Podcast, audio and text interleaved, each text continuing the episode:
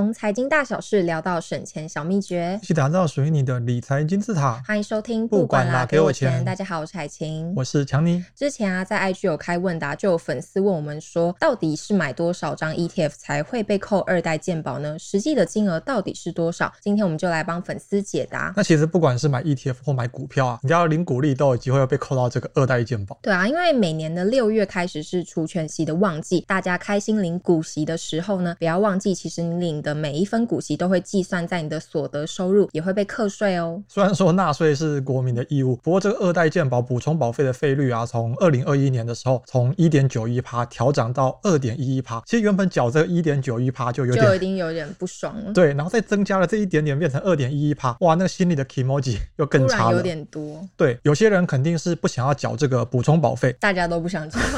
那怎么样做一个聪明的投资人？或者我们可以换个角度思考，到底值不值得缴？那我们现在啊，就在除夕旺季之前提前布局，看看怎么样可以开心领股利，又不用被课太多税。那我们先来解释一下二代健保制度是什么呢？什么是二代健保补充保费呢？二代健保是二零一三年上路的健保制度，那它把健保分成两个费率：一般保险费跟补充保险费。先来说这个一般保险费，一般保险费啊，主要是以经常性的薪资为主，保险费的费率是五点一七趴，每个月领薪水的时候啊，就会自动从你的薪资里面先扣了。那这个部分啊，有雇主负担，由你自己负担。那因为跟今天的主题比较不相关，我们就不继续展开。那另外啊，今天的重点就是补充保费。补充保费啊，就是在个人经常性薪资以外的所得或收入，像是员工奖金、特殊津贴等等的。那今天最大的重点就是鼓励。那符合哪些条件才会被扣到二代健保补充保费呢？除了公司额外发的奖金、津贴以外，还有哪些收入是会被课征这个二代健保补充保费？二代健保补充保费它的课征范围有分为六大类，第一类是高额奖金、兼差收入、执行业务所得，还有利息所得跟股利所得，还有租金收入哦。特别要注意的是啊，二代健保的补充保费起扣的金额是两万元，也就是如果你刚好两万元整，也会被扣到，单笔不超过两万就不用缴。那像是我们买股票的股利啊，如果你是比较保守的人，可能我们钱存银行会领到利息，那我们接下来啊可以有几招避免被扣到二代健保补充保费。那二代健保跟股利之间的关联到底是什么呢？就是简单来说，只要你的单档个股的单次现金股利加上股票股利超过两万元，你就会被课征二代健保补充保费。那它的计算公式就是补充保险费费基乘上费率是二点一一趴。那我举个例子好了，就用小资投资人一开始很喜欢存的这个金融股为例。假设我们存了某某金控股，它今年呢、就发了一元的现金股利跟一元的股票股利。那假设小明就是我们这个菜鸟投资人，他有十张这个金控，那他每一张的股票股利的总额啊是现金股利加股票股利，所以他今年领到的股利金额啊就达到了两万元，符合二代健保补充保费扣的门槛。因此啊，小明他就会被扣缴两千元乘上二点一一趴，再乘十张的四百二十二元的补充保费哦。大家可以去吃一餐保费吧。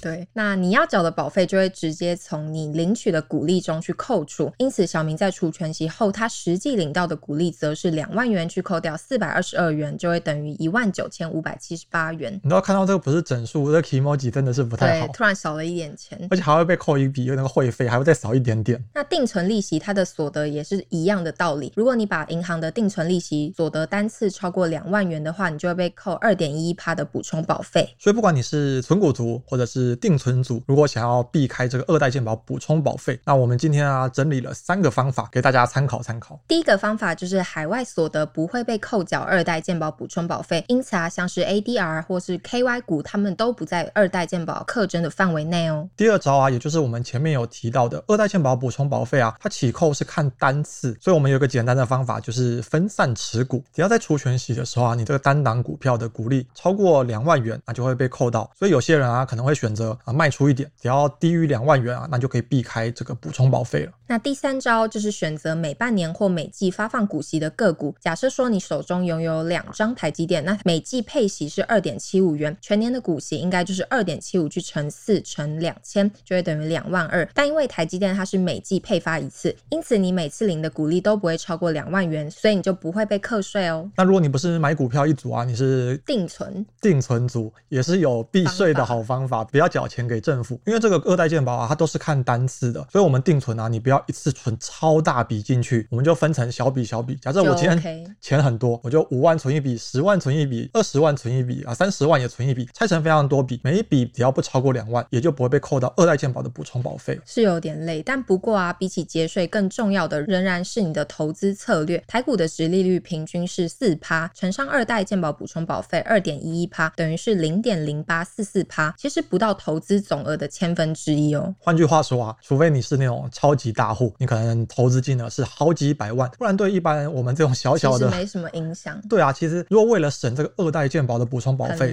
然后错过了一张好的股票，例如这张股票真的很好，它未来可能涨得更多，但我们为了避开呃节省这个税，就提前把它卖了，或者就分散到其他一些没那么好的股票，就得不偿失。很多人觉得我股票配股配息的殖利率才六趴，而且要填全息才算真的赚到。但二代健保补充保费它二点一一趴扣掉之后，就只剩下三点八九趴，赚有没有六趴是不确定，但是因为马上就要扣除二点一一趴，实在是有点亏大，但其实并不是这样算的哦。相信回去问一下数学老师，或者问一下这个 AI，应该马上可以告诉你这算法是错的。那我们举个例子好了，假设我们今天啊股票的资产是一百万，那今年我们殖利率用低一点来算五趴好了，就是配五万元的现金股利。那真正发给你的时候啊，因为五万已经超过这两万的门槛了嘛，所以要扣二点一一趴的补充保费，也就是一千零五十五元。所以你实际领到的金额啊，就是五万减一零五五元，等于四万八千九百四十五元。有没有发现，其实不是那个五趴直接减二点一一趴，这样换算下来啊，你的直利率是四点八九四五趴，真正影响啊是没有很大。当你决定要闪避这个二代健保补充保费的时候，其实多一档持股，你就必须要多一份力气去照顾。那有的人适合去分心，但是有些人其实就没有这个精神。这样来看的话，如果你分散持股躲避二代健保的话，看似好像是赚到了，不用去负担这个补充保费的钱，但其实你更要多花一份心力去照料不同的股票。你知道我们要研究一档股票、一间公司要花的心力可是非常多。前面有说要一直看，我们可能从基本面、技术面、筹码面都要去研究，好不容易找到一张非常好的标的，那我们可能就是要长期持有。但如果为了闪这个二代健保的补充保费，然后就放弃它，那如果用一句成语来形容，我觉得有点算是因噎废食吧。那二代健保跟投资股票有什么关系呢？其实单次才是重点哦。其中有三点，第一点就是不同公司即使在同一天发放也是不同笔。那第二点是同一公司现金股利还有股票股利的发放日如果不一样的话，它的金额就要分开计算。第三点就是同一间公司它的现金股利跟股票股利的发放日如果一样的话，就会合并计算来扣缴。算台股啊，大部分公司都是年配息，台积电这种稳定的季配息啊，反而是比较少数。不过啊，如果你是 ETF 的投资一族，那现在啊，一年配多次已经变成了一种潮流。潮对啊，季配息，现在新出的 ETF 没有季配息都快不敢上市了。所以一年发两次的半年配有蛮多的，一年发四次的季配息也不少，甚至还有两个月发一次的双月配。假设同样是发到两万块的股利，年配息就会被扣到补充保费。那如果分成半年配、分成季配或者是双月配，那就可以躲掉了。那以零零八七八来举例，就是这两年存股族最爱的国泰永续高股息，二零二一年呢、啊、全年配零点九八元，二零二二年配一点一八元，买几张会被扣到补充保费呢？相信数学很好的听众应该马上就算出来。我们观众数学都很好，大概持有个七八十张左右啊，会被扣到二代健保的补充保费。不过啊，我觉得还有三点提醒。第一点就是，虽然啊零零八七八它是季配息，但四次并不是平均分配，每次都会有一些落差。那我们刚刚说的这个张数也只是一个大概。就像二零二一年啊，它配零点九八元，可是低的时候是零点一五元，高的时候是配到零点三元。二零二